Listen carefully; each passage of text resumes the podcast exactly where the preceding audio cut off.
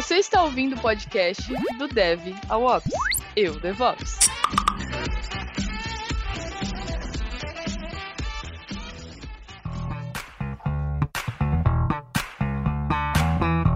Principalmente quando você vê pessoas assim que nem você, a Isa, o Yuri, que estão sempre colaborando, as pessoas falam, pô, eu queria ser a Isa. De repente, uma menina que fala, poxa, eu estou entrando na área de TI, poxa, me inspira o que a Isa faz. Ou o Yuri, o Yuri está na Alemanha, está colaborando, eles estão conectados. O Juliano era de Araraquara, agora ele está na, tá na Áustria, está em Linz, da Áustria, né? Tá, tá lá em Linz da Áustria. Eu acho que isso é uma inspiração. Acho que cada vez mais pessoas como vocês, pessoas como a gente que, que vai colaborando e vai contribuindo, vai, vai inspirando mais pessoas também uh, e trazendo para a porta da comunidade. Fala comunidade DevOps, tudo bem com vocês? Nós estamos iniciando mais um podcast mais um podcast com vídeo. Então, se você está em alguma plataforma de áudio, você pode ir lá para o YouTube, ver a gente. A gente se arrumou só para você poder ver a gente. Então, dá um pulo lá. Hoje, o nosso convidado é uma pessoa muito especial pra gente, é um convidado assim que tem um, um, grau de amizade, então tá tudo em ordem, né, Ju? Tá em casa. e a gente vai falar sobre comunidade. Então, eu vou chamar o Yuri para para falar com vocês um pouquinho e aí depois a gente chama o convidado. Fala aí, Yuri. Salve, salve, comunidade da Vox. Tudo certinho com vocês? Então, hoje aqui, como a Isa falou, a gente está com um convidado de casa, já preparei até meu café, que hoje o papo promete, vai ser bem tranquilo, vocês vão ver a importância do trabalho desse cara para a comunidade. É, hoje, aqui na Alemanha, tá aquele climinha de inverno, delícia, o domingão que pede. E aí, Juliano, como é que tá as coisas aí em Linz, na Áustria? Aoba, vocês estão bom? Bom, aqui tá maravilhoso. É, eu não sei como é que tá aí, Yuri, mas aqui tá sol, calorzão, sair para dar uma volta, tá? Opa, não, não tá inverno aqui hoje. Hoje tá coisa linda. É, Bom, pessoal, como, é, como a Isa e o Yuri disseram, hoje, para mim, assim, inicialmente é um, um, episódio bem legal, porque quando a gente começou a gravar o podcast, eu falei, putz, tem um cara que eu queria trazer pro podcast. Mandei uma mensagem para ele. A mensagem ficou lá seis meses até ele me responder. Está atrasado. O mago nunca se atrasa, Frodo Bolseiro. Nem se adianta. Ele chega exatamente quando pretende chegar. Turn down Ô, Juliano, mas você já está começando assim, Juliano? mas eu tenho, uh, temos a honra de ter aqui como convidado hoje o Igla. O Igla ele é CEO e founder da DIO, e a gente pretende falar um pouquinho sobre DIO.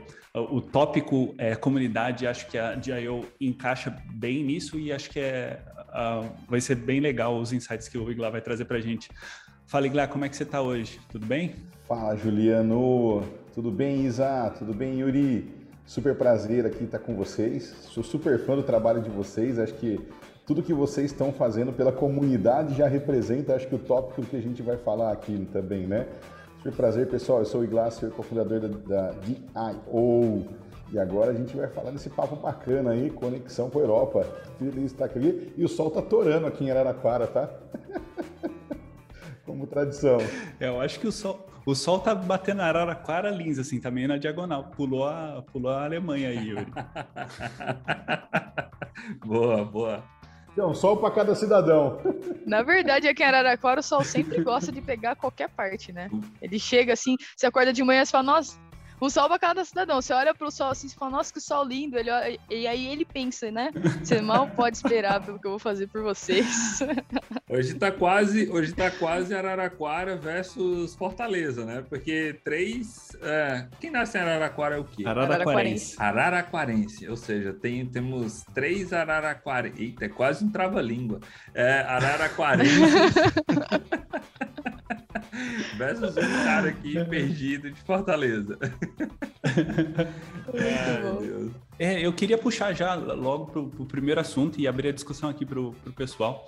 É, eu acho que dentro da área de TI, não só o DevOps, mas dentro da área de TI em geral, a gente tem uma coisa que a comunidade está sempre. É, claro que tem os trolls e as coisas de o pessoal que, que não, não ajuda, mas eu acho que dentro da área de TI a gente tem uma comunidade que é bem forte e se ajuda muito. É, o que vocês acham disso? Vocês acham que sim, é uma comunidade que a gente se apoia e cresce junto ou não? Depende do lugar? Como vocês veem a comunidade em geral? É, assim, dentro da área de TI? Sim, Juliana, acho que é uma, uma pergunta essencial. Eu acho que é muito bacana. Quando a pessoa geralmente entra em TI, ela não consegue entender o quanto as pessoas colaboram, o quanto esse senso de comunidade existe. Eu acho que a gente tem algumas carreiras e profissões dentro da, do mundo né, profissional que, que se ajuda, acho que a área de empreendedorismo é uma, é muito colaborativo, e a área de TI é outra que é incrível. Então, assim, é, e é uma cultura, né? Assim, as pessoas, quando elas começam, elas já se inserem e isso acho que uma vai replicando para a outra. Claro que a gente tem é, muita gente que apenas é, consome conteúdo ou que apenas acompanha, e isso não é ruim também, porque de repente você não consegue, em determinado momento de carreira, contribuir totalmente, mas conforme você vai entrando, eu acho que com essa energia capitaliza, assim, capitaniza né, toda, toda essa atmosfera da área de tecnologia e a colaboração começa, começa a fluir, né? principalmente quando você vê pessoas assim que nem você, a Isa, o Yuri, que estão sempre colaborando, as pessoas falam, pô, eu queria ser a Isa, de repente uma menina que fala, poxa, eu estou entrando na área de TI, poxa, me inspira o que a Isa faz, ou o Yuri, o Yuri está na Alemanha, está colaborando, eles estão conectados, o Juliano era de Araraquara, agora ele está tá na Áustria, tá em Linz, Linz, Linz da Áustria, né? Tá, tá, lá em Linz da Áustria. Eu acho que isso é uma inspiração. Acho que cada vez mais pessoas como vocês, pessoas como a gente que, que vai colaborando e vai contribuindo, vai, vai inspirando mais pessoas também uh, e trazendo para a porta da comunidade. Né? É, eu acho que o nosso é, como o Igla falou, eu acho que a comunidade é muito forte, muito colaborativa. E aí mais um ponto que eu gostaria de acrescentar assim é que a gente tem muito amor, né? A pessoa da área normalmente, pelo menos antigamente, eu não sei agora como que tá com esse mercado aquecido, muita gente entrando por causa de grana também, porque tem muito espaço, né? Mas a gente gosta muito do que a gente faz, eu vou falar por mim, mas eu gosto, a gente gosta muito do que faz, da parte de desenvolvimento, da parte de ops, toda essa parte. Então, acho que esse amor pelo que a gente faz acaba transcendendo para ajudar as pessoas também. Então a, acaba que a pessoa tem um problema, você trata aquele problema como seu e começa a correr atrás para desenvolver, para poder fazer acontecer, porque você de fato gosta de resolver o problema e consequentemente você acaba ajudando uma outra pessoa também. Então eu acho isso muito bacana e uma mensagem também para quem tá ouvindo a gente, cara, não entra por grana, não entra só por porque você acha que vai ser legal ou porque tem vaga, porque o amor pela profissão é que faz toda a diferença e faz a qualidade do nosso trabalho. A gente estava falando isso até com o Henrique Bastos, né? Uh, lá da comunidade do Python que, que ele, ele compartilhou com a gente essa teoria. Tem muita gente olhando, ah, os caras de TI estão ganhando muita grana, o mercado está super aquecido, tem muita vaga aberta, deixa eu ir para lá. Aí o primeiro pepino que pega, não, não, não, peraí, peraí, peraí, não, não, não, não, não foi isso que me venderam não, pô, venderam eu, que, eu, que eu ia ganhar 20 mil. É, que ia ser fácil sentar numa cadeira confortável, no ar-condicionado, passar o dia escutando música. Peraí, né? Assim não. A, a, área de TI não é essa. Então, gente, é, acho que falar de comunidade é muito é, o, o, que o Igla e a Isa já falaram, mas é, é isso. É, eu acho que torna mais fácil você entrar, você é, crescer, é, para que você ganhar um conhecimento e não compartilhar esse conhecimento uh, com a comunidade? Eu acho que não faz muito sentido. Você só ganhar o conhecimento, você só estudar, investir em você e, e não é, colocar uma pessoa para cima. Eu acho que o nosso podcast, o podcast lá do Iglá também, está é, tentando fazer isso, ou seja, está tentando alavancar as pessoas para que elas confiem mais na comunidade, para que elas é, encontrem um porto onde elas podem é, ganhar esse conhecimento e, enfim, alavancar a carreira também, né? Legal que você puxou esse ponto, Yuri. Eu queria, queria já jogar de volta para o Igla.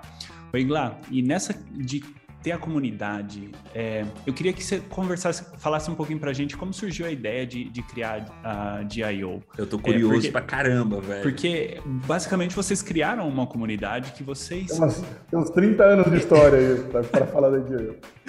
Tá, então vamos lá. Como resumidamente você. Muito bom.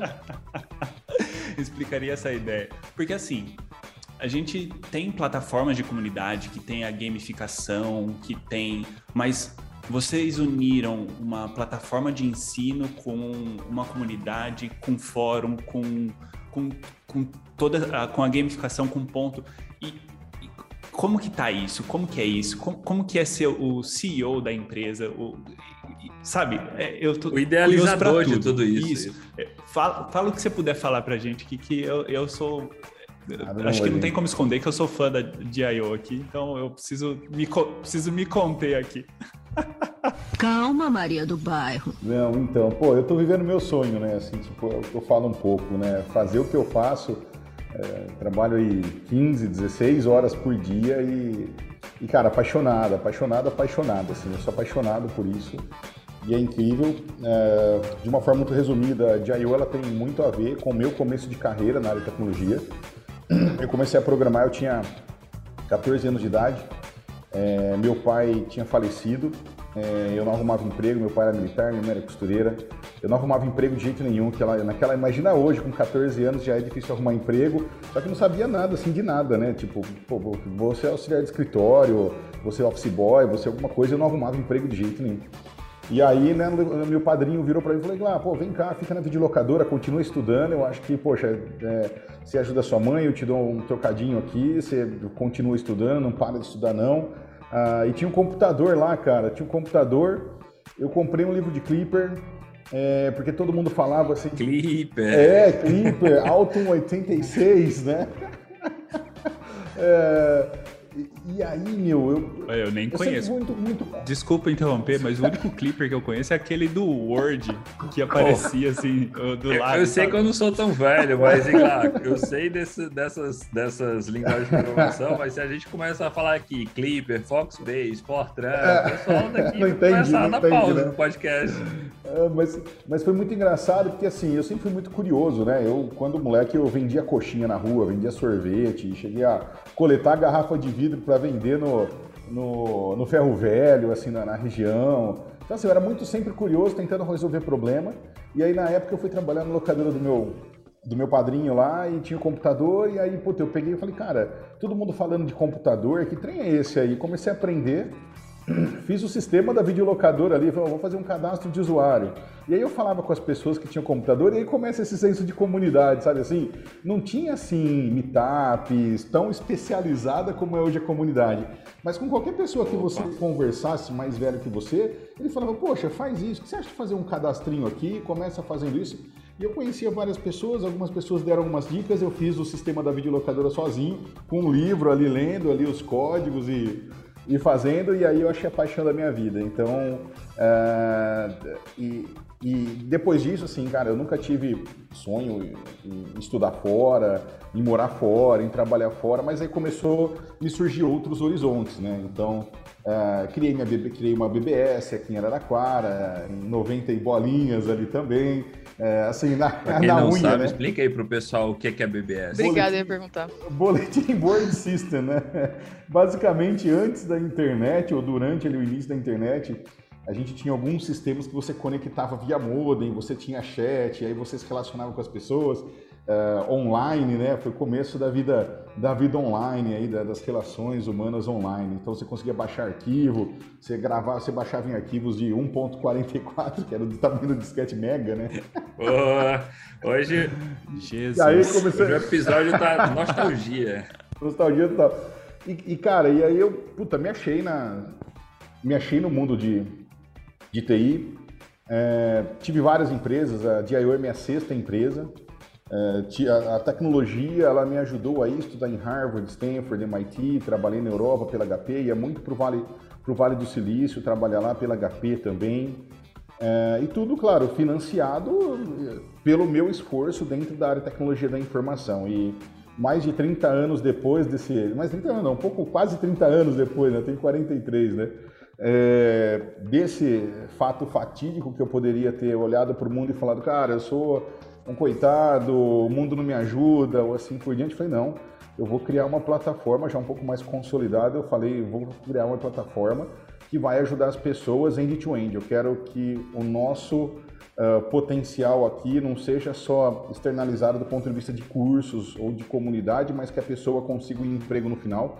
E aí nasceu a DIO, né, uma plataforma de educação gratuita Uh, onde a gente tem um sistema educacional baseado em comunidade, onde as pessoas se ajudam, colaboram, onde experts gravam as aulas com a gente é, muitas vezes num custo mais acessível do que ele faria para uma, uma grande universidade, mas pelo fato da gente estar tá conectando com o emprego, é, financiado por grandes empresas que depois contratam os melhores talentos. Né? Então a gente tem um algoritmo que identifica. E aí o que é legal? A gente é todo baseado numa tese de impacto social, né? Que, que é cíclico, então conforme a pessoa ela vai estudando baseado em comunidade, se depois ela não arruma um emprego, ela entra num segundo bootcamp, num terceiro bootcamp, e a gente tem pessoas aí já como, por exemplo, motoristas de, de aplicativo, é, pessoas desempregadas que já arrumaram emprego depois do sétimo, oitavo bootcamp, com oito meses trabalhando em grandes empresas multinacionais. Então, desculpa prolongar tanto, mas essa é a essência, é realmente genuíno. A, a DIO é um trabalho muito genuíno que eu falo que eu quero o resto da minha vida fazer isso aqui, que eu sou apaixonado por isso. Deixa eu, uh, uh, Igla, deixa eu pensar uma, uma, o finalzinho uh, do trabalho da DIO, que você falou da questão do impacto social, onde você falou que, por exemplo, tem motoristas de ônibus ou de aplicativos que é, migraram dessa área e que talvez sem a DIO não iam ter essa oportunidade.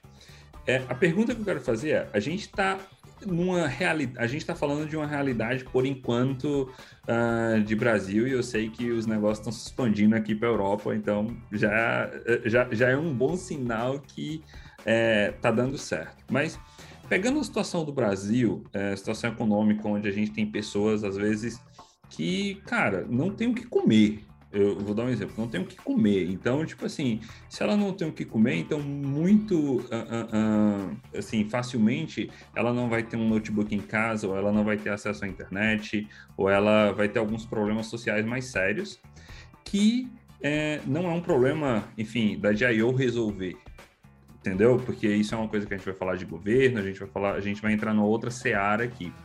Mas como que a DIO... Me sinto corresponsável, tá? Não, tudo bem, mas é, Me como que a DIO... É, é, é, assim, eu acho que a, a, responsabilidade que eu quis falar é, é, a sua responsabilidade não da pessoa estar naquela situação. Eu acho que você é responsável por tirar sim, sim. a pessoa daquela situação, entendeu? Boa. Então, assim, como que a DIO com o financiamento dessas grandes empresas, ela pega essas, é, ou pega, ou ajuda, ou, ou como que ela, ela faz, né? mostra esse horizonte para essas pessoas uh, que estão nesse tipo de condição no Brasil, que é uma realidade. Sim, boa pergunta, excepcional, Yuri. Assim, hoje a, a DIO ela nasceu, né, a gente foi primeiro por uma, por uma tese que é vamos pegando os melhores 1% e empilhando para a gente ir alcançando mais pessoas ao mesmo tempo que a gente vai crescendo. Né? Então, enquanto o startup, a gente vai tendo mais capilaridade, mais robustez de equipe treinada, dinheiro, capital para ir acessando mais pessoas. Então, a gente nasceu para fechar o gap entre universidades e escolas técnicas. Essa foi a nossa primeira tese que a gente vivenciou os últimos dois anos, porque a gente tem muita gente formada em computação ainda que vai para subemprego muita gente formada no ensino técnico que vai para subemprego. Subemprego quer dizer não é um emprego ruim, é um emprego abaixo daquele emprego que você potencialmente teria capacidade pelo período que você estudou. E aí, Ou então até um emprego sem cenário de tecnologia, isso, não te interromper. Isso, é, de repente, é, sem menosprezar, mas a pessoa, de repente, ela é formado em técnico de, de repente, desenvolvimento de software por uma ETEC, mas ela de repente não conseguiu arrumar uma oportunidade e ela foi para ser caixa de supermercado. Não que caixa de supermercado seja algo ruim, mas ela teria capacidade para, pelo estudo dela de dois, três anos, ela teria capacidade de ter conquistado algo melhor, mas não teve o caminho, simplesmente. É, e, e, aí a gente começou no ano passado uma, uma squad que chama DIO for Education. O DIO for Education é uma squad específica para trabalho com ONGs. Então a gente tem, por exemplo, um trabalho com o United Way, e aí a gente tem que aprender muito sobre isso. É um, é um tema muito complexo que envolve, a gente fala pirâmide de Maslow, que é a primeira pessoa tem que ter acesso à comida para ela se sentir confortável na vida e segura, para ela ter o próximo nível de começar a estudar. Né? Então a gente está aprendendo muito, a gente começou a estudar muito ano passado sobre isso. A gente entrou num projeto com a United Way, que é para conexão com as periferias da, da cidade de São Paulo, a, a suporte aos jovens talentos. E a gente começou a fazer trabalhos com ONGs também. Então a gente tem ONG, por exemplo, só de inclusão de mulheres em TI, a gente tem ONG só de pretos e pardos. E, na geral, essas ONGs elas trabalham com pessoas que estão em vulnerabilidade social. E agora a gente tá, chegou no nosso sonho, assim, a gente montou um modelo, chegamos num grande sonho que a gente está negociando aí com uma grande empresa, um financiamento bastante grande, para realmente alcançar pessoas em vulnerabilidade social. E, e, parte muito do princípio de colaboração que tem essa essência de comunidade, porque a gente quer trabalhar com empresas júniores, que aí você, muitas vezes quem está numa empresa júnior, às é um estudante que também precisa de uma bolsa de estudo para continuar o seu, a sua graduação ali, é, e a gente vai financiar alguma, a gente quer financiar algumas ONGs que já estão com impacto social para que a soma entre DIO, toda a comunidade expert que está em DIO, mais empresas júniores e mais a ONG consiga alcançar esse talento, talvez numa escala menor inicialmente, Entendi. mas a gente consiga alcançar. Então é isso que a gente está fazendo. A gente aprendeu os últimos dois, o último ano, a gente aprendeu muito sobre o tema, estudou muito sobre o tema para agora a gente chegar no momento de, é, de compartilhar com, com uma grande empresa esse sonho nosso e aí vamos ver que acho que vai dar, dar rock aí, acho que tá, tá bem no caminho. Opa! Mano, que Eu foda. espero. Não, desculpa, aqui eu, eu, eu vou mandar foda, uma né? camiseta e você autografa pra mim, vai me manda de volta. Tamo junto. eu quero a camiseta claro, da Jail. Estamos aprendendo, estamos é, apanhando mas... bastante. A gente apanha bastante no mercado, a gente está aprendendo É muito. a vida.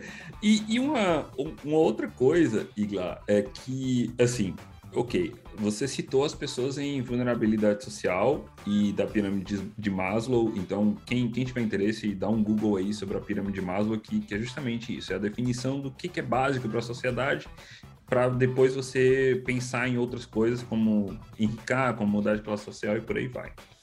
Sendo que pegando é, é, esse conceito e esse trabalho que você está fazendo nas comunidades, vocês estão pensando em fazer alguma coisa em relação ao ao, não vou dizer ao pré-adolescente, mas a, aquela faixa até os 18 anos, eu vejo, eu estou perguntando isso uh, por conta que é um trabalho magnífico para fechar esse gap que você falou entre a universidade e a empresa, mas eu acho que eu, eu, posso estar sendo, não sei, ao mesmo tempo pessimista ou otimista, mas eu acho que se a gente não começar a pensar em formar esse pré-adolescente na área de tecnologia, não estou mandando a galerinha aí parar de brincar e estudar como vai escovar bit, não. Mas se a gente não formar esse pessoal, dizendo assim, ó, pessoal, estuda uma linguagem de programação, estuda lógica matemática, lógica de programação, alguma coisa, eu acho que a gente não vai conseguir fechar o número de vagas que o futuro está esperando a gente. Vocês têm alguma coisa, algum trabalho eh, voltado para isso? Temos, temos. Boa pergunta, Yuri. Bom questionamento, boa reflexão.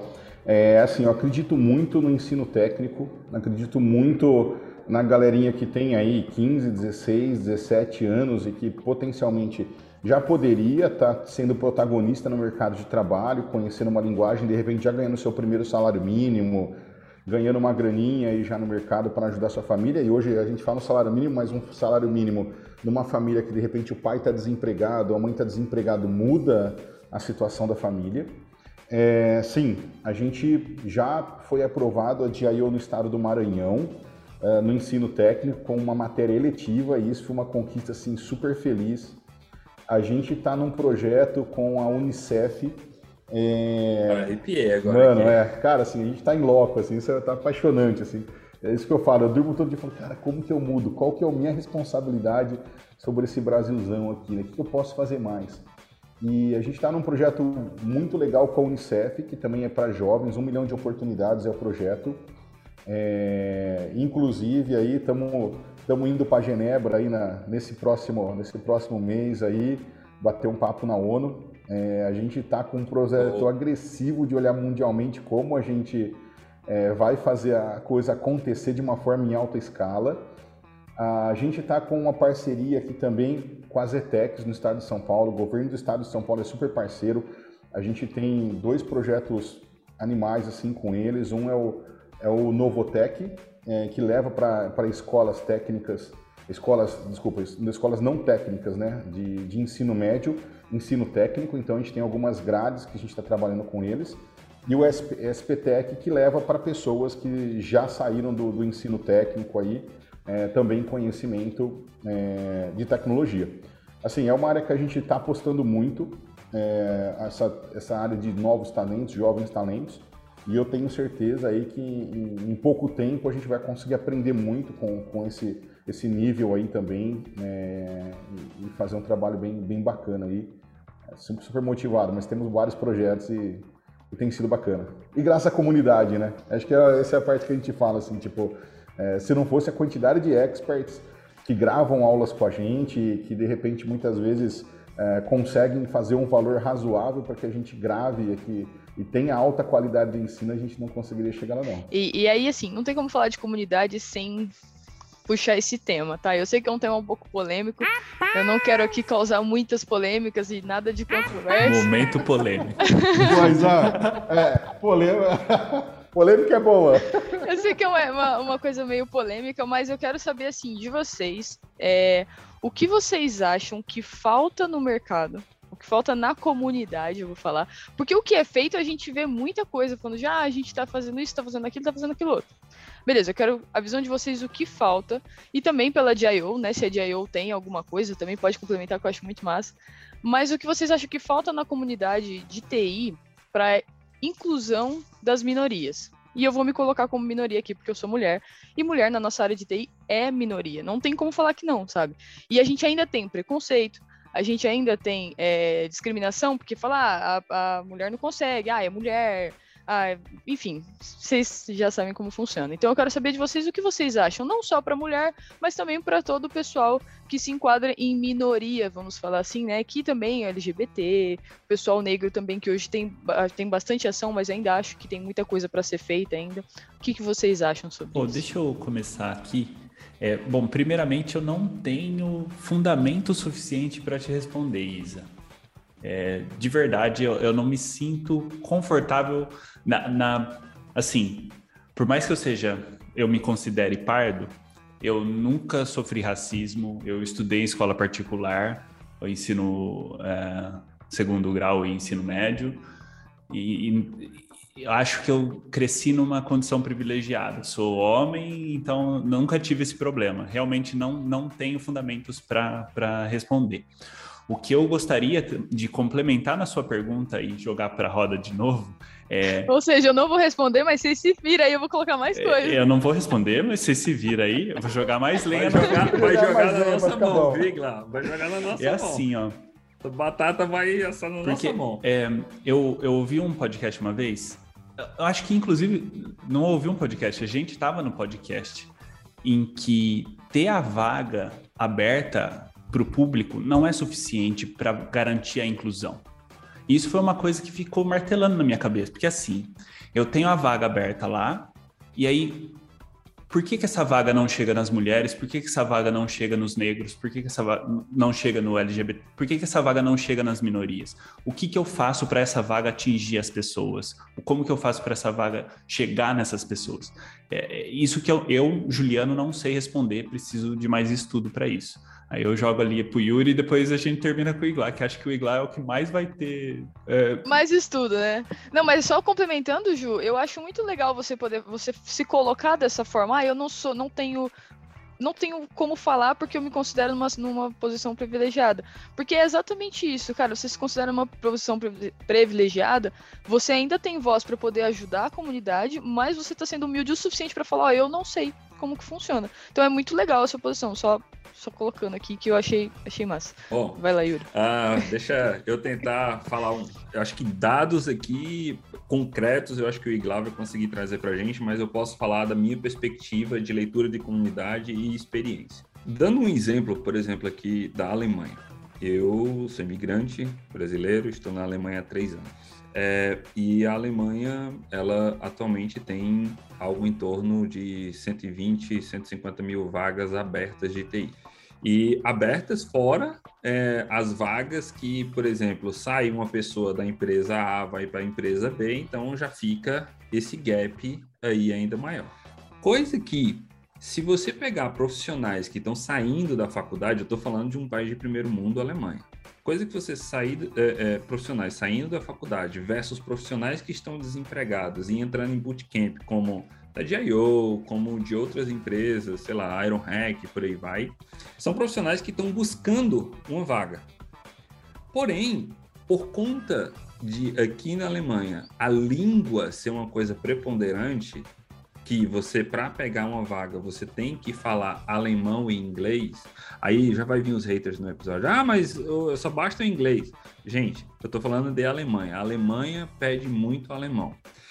Então você está criando uma barreira já da língua para os estrangeiros não que não falam alemão não conseguirem se candidatar a essa vaga.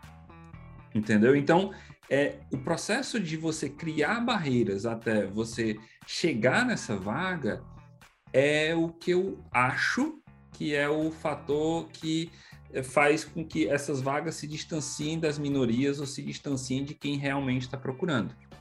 Entendeu? Então, isso eu estou falando do fator língua.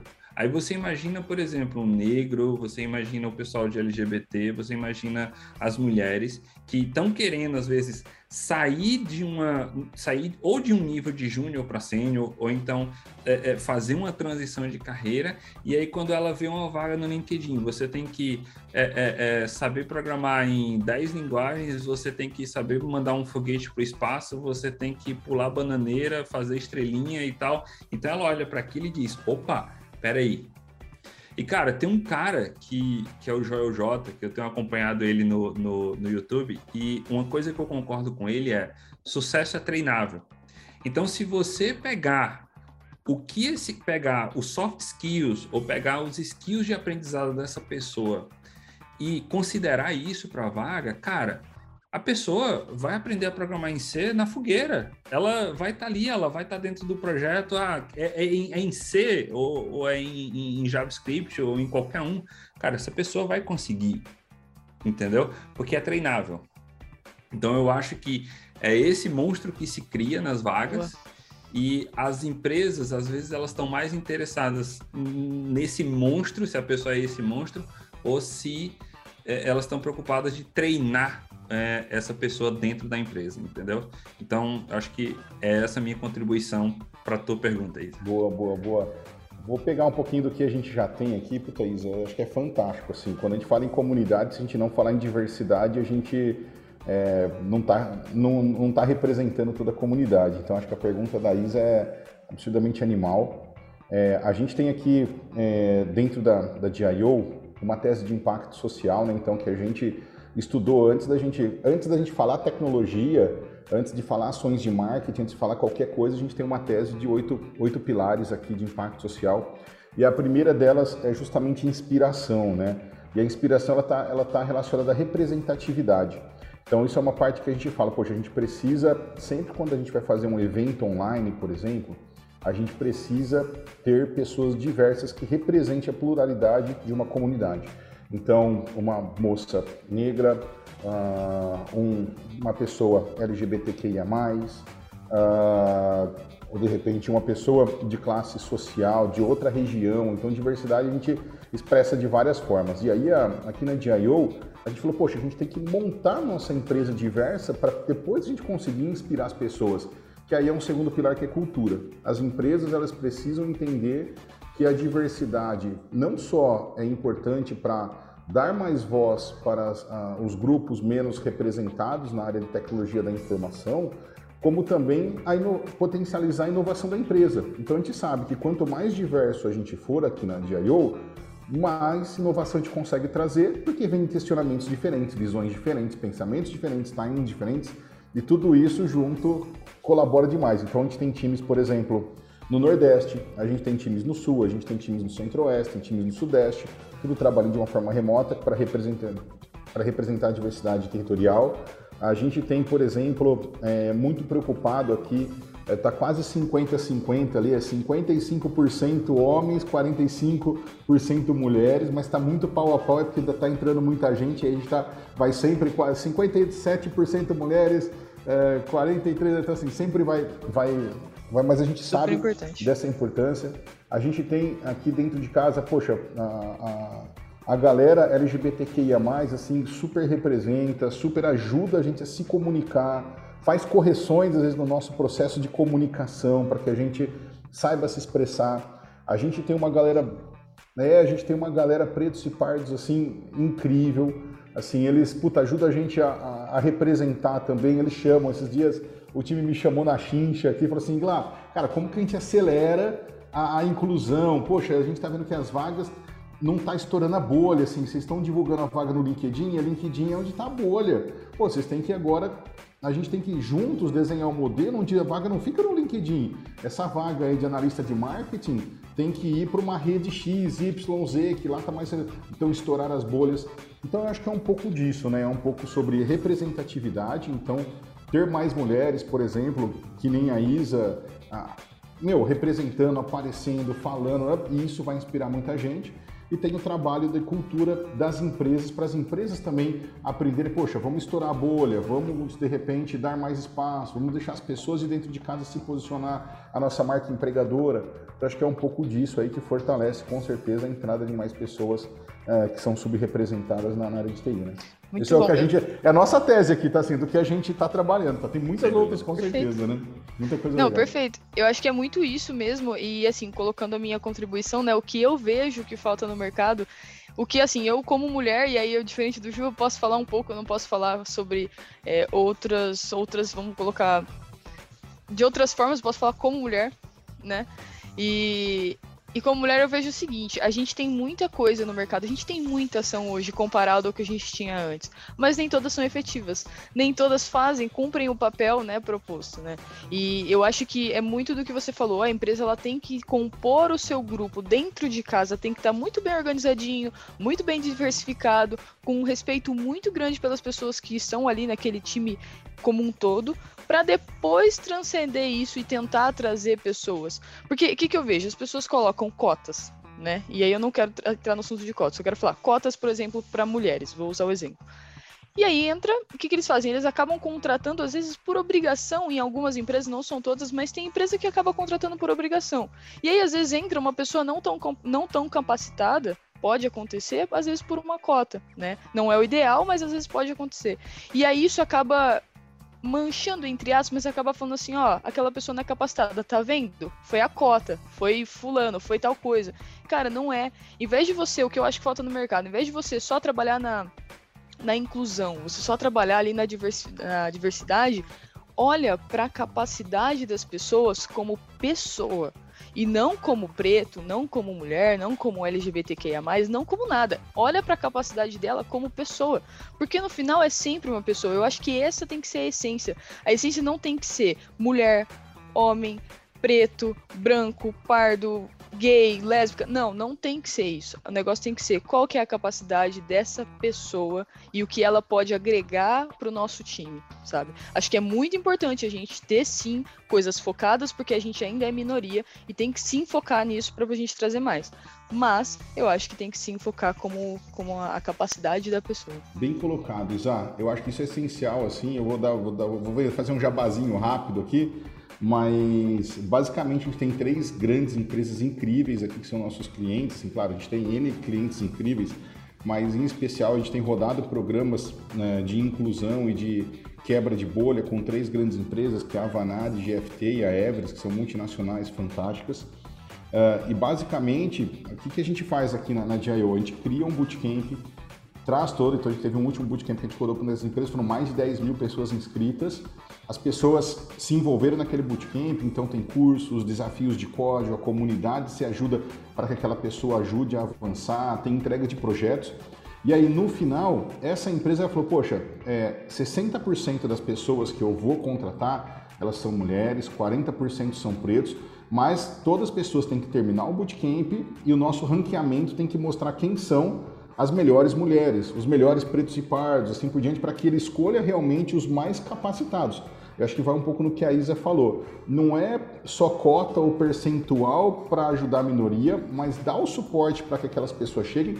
E aí, o legal, Isa, Juliano, que a gente teve lives com mulheres, lives com pretos e pardos, teve toda a representatividade dentro da jornada para que essas pessoas se inspirassem, entrassem no bootcamp, executassem os seus processos para que no final num poder de, num, num, modo de meritocracia, os melhores fossem conectados e a empresa só fez a parte dela. Poxa, eu vou contratar 60, 70, 80% é mulher, 40, 50, 60% é preto e pardo, mas são os realmente melhores que tiveram no processo meritocrático para justamente acho que tem esse ponto da, que a Isa falou, de quando a pessoa entra na empresa, ela sabe que ela entrou pela meritocracia, né? que ela entrou pelo que ela é e porque é que ela representa. Oh, deixa eu só fazer um parênteses aqui, entre a fala da Isa e a resposta do Igla, que eu não, não posso deixar de comentar. É, a questão da cota, Isa, é um pouquinho, eu acho que é um, um pouco mais complicado do que simplesmente contratar a pessoa pela cota ou não. E, e, e assim, é um assunto super complexo. Acho que, acho que tipo, a gente. Dá um episódio. Uma série, né? E acho que se a gente pegar um episódio para falar, não resolve. É, tem que ser uma série. Mas só para só pra deixar um, um, Eu queria citar uma música do, do Rashid, é, chama Estereótipo. E aí tem uma parte, tem um trecho da música, da música que ele fala assim, ó. Hoje falemos de chances, pra você que esbraveja com raiva que é contra as cotas. Quantas vezes você já teve que provar que o que é seu é seu, quase mostrar nota. Quantas vezes você acordou pra trampar, passou duas horas só no caminho e no vestibular disputou com quem acordou mais de duas horas e foi pro cursinho. Fica facinho assim. E a mentalidade aí se define. Quando gente igual eu só te serve se tiver fazendo gol pelo seu time. Falemos de chances. Para você que esbraveja com raiva que é contra a cota. Quantas vezes você teve que provar que o que é seu é seu, quase mostrar nota? Quantas vezes você acordou para tampar, passou duas horas só no caminho e no vestibular disputou com quem, com quem acordou mais de duas horas e foi pro cursinho? E aí, e aí, tipo, ele continua. A música não tapa na cara. Só que assim, não tem como você falar, ah, o, essa, pessoa, essa pessoa aqui entrou por cota e ela sabe menos. Pô, realmente, às vezes ela sabe menos, porque ela não teve tempo de estudar o que o, o que o branco que acordou mais de duas horas e foi por cursinho teve. Só que, das oportunidades, bota ela num bootcamp da DIO, tá, capacita ela, e aí ela vai, ela vai ter ela, ela tem capacidade de chegar no, no, no, mesmo ponto, sabe? Então, eu acho que às vezes a empresa sim precisa contratar alguém que não, não seja a melhor pessoa, mas você cuidar daquela pessoa para que ela atinja um, um, nível muito maior do que a pessoa que viveu no conforto sempre, porque a vivência que essa outra pessoa e a diversidade que ela vai trazer para sua equipe, sua equipe vai agregar muito mais e vai trazer uma outra perspectiva para toda a realidade que você tem dentro da sua empresa. Só, só, eu concordo com você, Ju. E aí, assim, só para esclarecer meu ponto, não era que eu acho que a pessoa que entra não é capacitada, pelo amor de Deus, né? A gente está falando na internet, tem que ter muito cuidado, eu sei. Mas é, o que eu falo é assim, é o cuidado realmente que a empresa tem. Às vezes a empresa contrata só por cota, só porque tem que contratar, e aí aquela pessoa ela não evolui porque a empresa não dá isso para ela, né? A gente contrata por cota e deixa lá, pô, contratei mulher, cumpri minha cota. Cara, não é assim. Tem que ter um cuidado, tem que ter uma coisa para falar, guiar a pessoa, assim como para todo mundo, mas se você tá contratando por cota, guia a pessoa igualmente, não faça só por obrigação. Não, acho que é isso que a Isa falou, assim, tem que ter, é, independente, eu sou muito a favor de cota, eu sou a favor de equidade, assim, de você é, identificar potenciais oportunidades, mas de você é, criar um, um processo que, é, que, que, tenha uma equidade é, razoável, que ajude as pessoas, mas dentro de um processo meritocrático.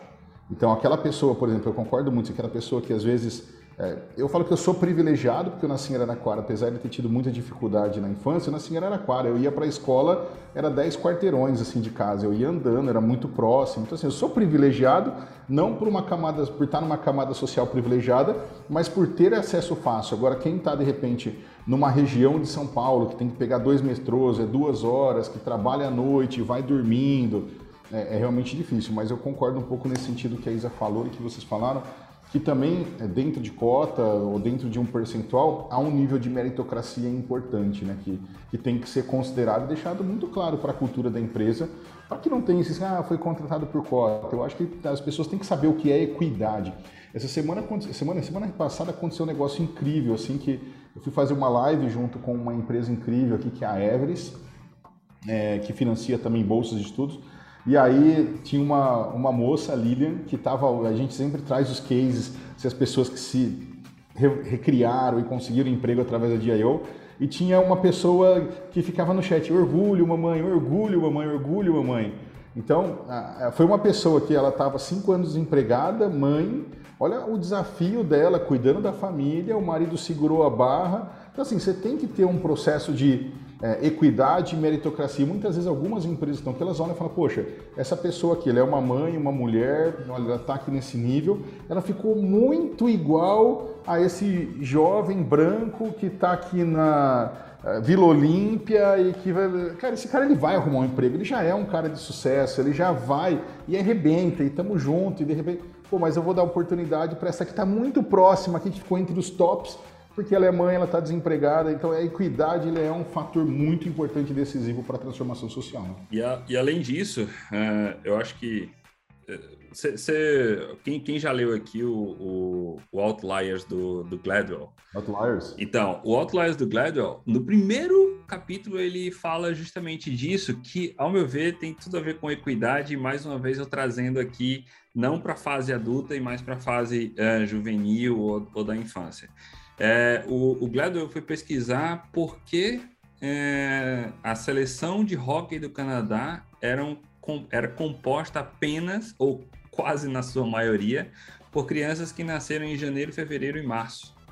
E aí, quando ele foi olhar qual é a data limite para fazer a inscrição para os jovens é, começarem as escolinhas de hockey lá no Canadá, dia 31 de dezembro é, de todo ano. Ou seja, quem nasceu em janeiro daquele ano já tinha um ano na frente de quem, por exemplo, nasceu em novembro. E isso para criança, esse um ano faz toda a diferença. Então, tipo assim, isso, esse um ano representa, por exemplo, que essa criança ela vai ter mais acesso ao esporte, ela vai ter mais acesso à, à, à escola, a um treino melhor e ela vai galgar um sucesso muito maior no esporte. Então, a gente não precisa lá com 18 anos estar tá discutindo cota, porque porque o processo começou aqui, não começou na cota. Começou quando ela era criança, o acesso que ela teve. Entendeu? Então, é, é a minha preocupação de essa equidade começar na base, não uh, na, na assim, a gente se preocupar na adolescência, sabe? Ou, ou na, na vida. Eu só quero colocar o seguinte: falar sobre esses assuntos polêmicos é muito delicado.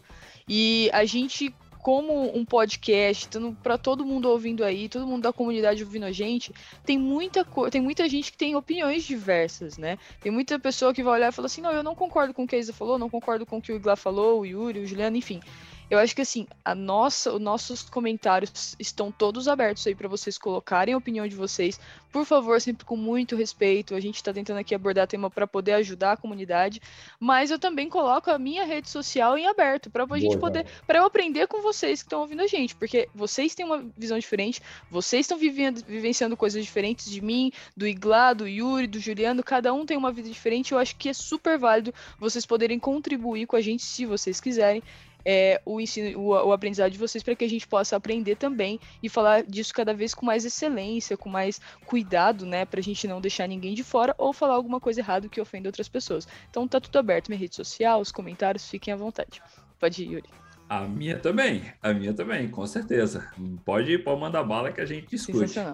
É, Igla, você falou que a iniciativa privada e, e, em algumas também, algumas organizações não governamentais uh, são um suporte incrível para a DIO. Uh, ah, porém, já que a gente está falando de comunidade, vamos falar do papel das comunidades uh, dentro da DIO. Por exemplo, ah, tem a, a comunidade Python, a comunidade Django, a comunidade Golang, a comunidade XYZ, Docker, Kubernetes, você tem comunidades em, em tecnologias também? Isso. Como que é, é, essas, essas comunidades de tecnologia estão envolvidas com a DIO? Legal, ótima pergunta, era ótimo. Juliano, assim, é, para a gente aqui, primeiro senso que a gente fala é comunidade não tem dono, né? É, comunidade, ela é um grupo de pessoas com interesse em comum, onde eles trocam valores e e assim por diante. Então, mesmo na DIO, é, as pessoas que estão aqui dentro, elas participam da onde ela quer. A gente criou uma ferramenta para empoderar a criação e o fortalecimento de comunidade. E aí as pessoas que estão aqui dentro, elas conseguem compartilhar com outras e, e assim por diante. O que a gente acha bacana que é quando a gente busca expert, por exemplo, aí a gente divulga muitas vezes para quem é o head ali do capítulo, quem organiza, lidera a comunidade, eles divulgam para falar, poxa, gente, alguém conhece Python com NumPy, com isso aqui, para criar uma aula lá com a DIO remunerado e tal? E aí a pessoa compartilha. Então a gente tem na comunidade tanto pessoas que participam lá, que vêm estudar dentro da DIO, e aí essa navegação entre diferentes comunidades, e aí, por exemplo, quem era aqui no Brasil, a gente tem escolas incríveis aí, como a Rocket City, a Tribe, é, muita gente bacana, e vê gente da, da indo na Rocket City, da Tribe na Rocket City, Rocket City indo para Tribe, assim, é, acho que o Brasil só ganha com esse fortalecimento e com essa colaboração e entendendo que uma comunidade não tem dono, né? Mas é feita por pessoas que estão trocando valor. Então, isso é um pouquinho do que a gente pensa. As comunidades ajudam muito nesse sentido de divulgar os eventos, divulgar vagas, divulgar os bootcamps, divulgar a aceleração e também é, conectar com experts aqui para gravar aulas assim por diante. Então é incrível assim, esse, capa, esse senso de comunidade que o brasileiro tem, é um pouco diferente, não sei até. Fica a minha pergunta aí para o Juliano, para o Yuri, para a Isa sobre o senso de comunidade em diferentes lugares, né? Lugares como que vocês veem, mas no Brasil é absurdamente incrível essa colaboração. Né? Assim, antes de eu responder isso, é... eu queria complementar uma, um, um, a, a, tua fala em relação a, a, esse poder da comunidade, eu conheço essas empresas, da Rocket City, a Tribe, que, enfim, é, vai para lá, vem para cá e, e, quem ganha no final é, é a comunidade de tecnologia. Uh, mas a gente está falando de DevOps e comunidade do DevOps. Então, tem, enfim, o pessoal de, de Dev, que está todo mundo, ah, eu tenho que aprender é, alguma, alguma linguagem de programação. É, agora eu vou puxar para o meu lado de infraestrutura. É, eu tenho que ir para o lado de infraestrutura. Como que na DIO vocês conseguem unir isso? Porque unir que eu falo nesse sentido assim, eu, eu entro na DIO é, e aí eu como que eu digo, ah, eu quero percorrer a minha carreira DevOps, entendeu? Como que a DIO vai me ajudar no DevOps e não somente aprender uma linguagem de programação e ir para desenvolvimento? Legal, boa pergunta, Yuri. Hoje, basicamente, a gente tem um roadmap de carreiras né, aqui na DIO, então a gente precisa trabalhar com as carreiras que as empresas estão dispostas a financiar as bolsas de estudo, é, isso em termos de bootcamp, e aí isso acaba carregando também os nossos cursos. Né? Hoje são 15 é, carreiras que a gente tem aqui, a gente tem iniciando uma carreira de SRE, então, por exemplo, tem uma grande empresa que está com a gente trabalhando e, e, desenvolvendo os cursos. A gente já lançou dois bootcamps aí, Essentials, né? SRE Essentials, né?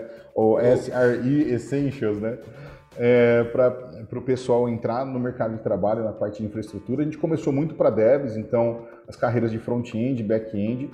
É, e a gente está desenvolvendo um pouco mais de DevOps aí, toda a parte é, de ferramental para a parte de DevOps. Como que a gente vê? Que a, quando você tem na comunidade, às vezes você tem, poxa, eu estou com uma dúvida aqui sobre Docker e assim por diante. De repente tem uma pessoa ali de DevOps que está na comunidade que ela já consegue responder. E às vezes tem o DevOps que vem aprender um pouco mais de software, mais detalhado aqui, e a gente está começando ainda a evoluir os cursos de, de DevOps dentro da DIO, mas a gente vê que essa soma de Quality Assurance, então já tem cursos aqui de, de formações de Quality Assurance, da parte de QA, a gente tem mais essencialmente da parte de devs, front-end, back-end e, e mobile, e agora a gente entra um pouco com, está entrando um pouco mais com infraestrutura. Uh, Data Engineer a gente já entrou super completo, tá aí patrocinado por duas grandes empresas, absurdamente animal. Teve até um Data Challenge é, com premiação que a gente fez agora na, na última sexta-feira, foi a premiação dos 10 melhores projetos. Mas a gente vê que a soma dessas pessoas, e aí entra a diversidade tecnológica, que não a diversidade social, racial e, e de gênero, orientação sexual, também ajuda a trocar muito, sabe? É, indiferente da, indiferente da carreira que está seguindo. Eu muito me preocupo, eu muito me preocupo com, com a linha, com, ou, com a trilha de DevOps, porque o pessoal começa a desenvolver, aí começa a aprender CSS, vê a telinha bonita e perde o medo, né, de, de desenvolver.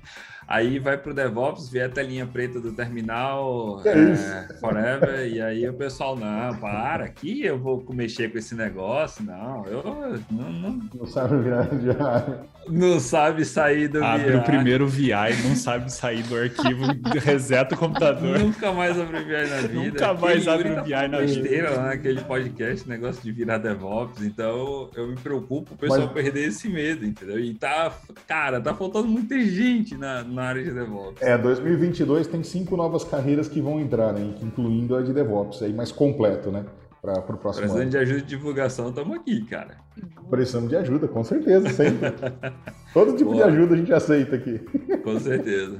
E, Glá, assim, cara, a gente já tá batendo quase uma hora de podcast. Uau. É, é, é, o papo é bom, cara. É, é igual Dá jogo para ficar bom. aqui, daqui a pouco a gente puxa o almoço É aqui, bom. uma amistosa aqui. É igual, é igual jogo bom, igual jogo bom. Você vê, deu, deu o primeiro tempo, você mas, mas gente, o que foi que aconteceu? Já acabou?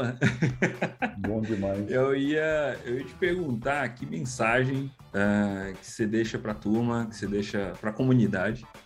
É, assim, como o Iglar generoso que é, nossa, que trocadilho. Hoje eu que fiz o trocadilho, cara. Nossa, eu acho que. Cara, acho eu que já escutei, Nunca ouviu essa já eu piada, hein, que o Iglar é generoso, né? Nossa. Toda coisa assim, tipo... O Juliano, o Juliano que faz a piada. Não, mas é. Não sei se colocou no início. Se colocou no início, mas Muito generoso é o sobrenome, né? Vamos deixar aqui claro pra todo mundo tá ouvindo. Iglá Generoso é o nome Sim. dele. então Hoje por eu que a gente tá fiz a piada, hein, Juliano? Perdeu seu posto. Vou, vou até guardar o papelzinho Boa, boa, aqui das piadas que eu ia fazer. Eu vou guardar pro próximo episódio. Ah, bom, vai, vai lá, Iglar. Bom, ah, cara, primeiro, obrigado aí, Yuri, Juliano, Isa, parabéns pelo trabalho que vocês fazem, incrível. Isso é comunidade, isso é o senso de é, realmente compartilhar. E, e aí eu tenho uma tese também que é da gratidão, que quando você aprende, depois você quer ensinar também. Então, esse, essa ação de compartilhamento que vocês fazem, tenho certeza que mundo fala, poxa, eu queria ser igual ao Yuri, eu queria ser igual a Isa, eu queria ser igual ao Juliano, e ao mesmo tempo eu estou aprendendo com eles, então me sinto grato, eu vou ensinar outras pessoas, né? Eu acho que começa por aí, né? É, se você é especialista, procure usar para o bem, né? É, tudo isso que você conhece, procure compartilhar, participe das comunidades. Eu acho que tem muita coisa legal acontecendo ao redor, então compartilhe. É, e, e se você está começando agora em tecnologia, também não perca a esperança, né? Porque assim, a gente fala que a tecnologia, poxa, é, é o que o Yuri falou no começo, tá pagando 15 pau, 20 pau, tem muita vaga e é legal e blá blá blá, mas leva-se um tempo. Não é assim super emergente. A gente quer sair ganhando o melhor salário. Ah, e aí, assim, tenha consistência. Estude, pratique com projetos, con- conecte-se com as comunidades, desenvolva sua rede de relacionamento, gere valor para ela, assim, compartilhe conhecimento, compartilhe teses, compartilhe tudo que você aprendeu. E sem dúvida nenhuma, você compartilhando, tem muita gente que vai receber esse ativo seu e no final vai continuar a compartilhar e esse senso de comunidade só tem a crescer e é para a gente fazer um mundo melhor, né? Eu acho que é um pouco disso aí que, que a gente tem que fazer, esse senso de construir um mundo melhor, acho que tem que ser a essência do nosso dia a dia e, e- é um pouco do que eu vivo aí desde que eu aprendi aí com a, com a minha família, é, cara, o que, que a gente pode fazer para o mundo e não o que, que a gente pode fazer para a gente, né? Então, tamo junto, parabéns, conta comigo aí. E Glá, no episódio a gente discutiu várias coisas, tanto a expansão da, da DIO como é, a, a parte de comunidade, que era a ideia mesmo. Criou vários pontos de interrogação aqui na minha cabeça com relação a stack que vocês estão usando, como vocês vão tratar essa expansão. Mas eu já conversei com o Gustavinho, a gente quer trazer ele para um outro episódio, então aí nele a gente já vai, fala mais da parte técnica. É, queria agradecer super pela, Tentei, só falar, tentei meter a mão no código aqui, o pessoal fica bravo comigo, viu? Quando eu vou ter que meter a mão no código. Para com isso! CEO não tem que pôr a mão no Essas código. marretas biônicas aí. Essas marretas biônicas aí. Não, marreta biônica. Vem com marretada aqui, não. É, Igla, muito obrigado por ter, é, por ter investido esse, essa hora aqui com a gente. É, domingão, o pessoal tá ouvindo a qualquer dia, qualquer hora, mas a gente está gravando num domingo, então muito obrigado. E o que você precisar, quando começar a divulgação da, da DIO para fora, quiser voltar, o palco está aberto. E é isso aí. Mas, Iglau, É. muito obrigada, muito obrigada mesmo, cara. Acho que contribuiu bastante e conhecer a DIO é muito rico, acho que para a comunidade, para saber de tudo que vocês estão fazendo e para poder se incluir nesse meio com conhecimento de qualidade. Muito obrigada mesmo. E eu acho que da minha parte é isso, Yuri. Cara, eu. Essa generosidade. Pare. Apenas pare. Por favor, pare. Isso precisa parar. Nossa, mas ninguém segura ele hoje, gente. O que aconteceu? Não, hoje ele tá. Ô, meu rei. Acho que eu tomei café demais tá- já hoje. mas, mas, Iglau, meu rei, é o seguinte, é, cara, trabalho magnífico, é, acho que continue fazendo esse trabalho que é tão sensível é, para a comunidade, mas eu acho que a palavra não é nem comunidade, para a sociedade.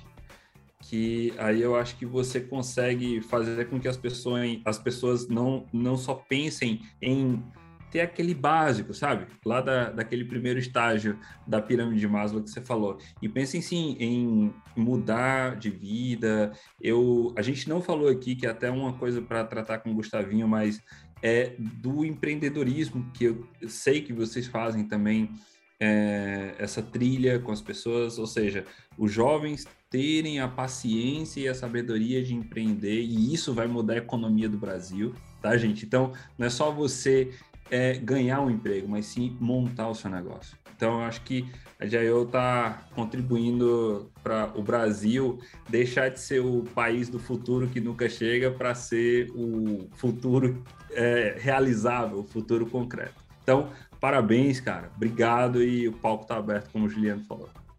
Obrigado, Yuri, Isa, Juliano, super fã de vocês. Obrigado pelas palavras e conta com a gente aqui. A gente conta muito com vocês e acredita muito no todo o potencial do que vocês estão fazendo também. Valeu. Tamo junto. Valeu, gente. Até semana que vem. Até o próximo episódio, pessoal. Tudo de bom. Valeu. Valeu, tchau, tchau. Falou, Valeu. galera. Tchau, tchau.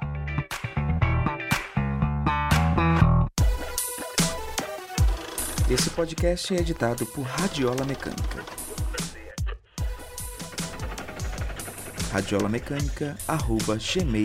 radiolamecânica.gmail.com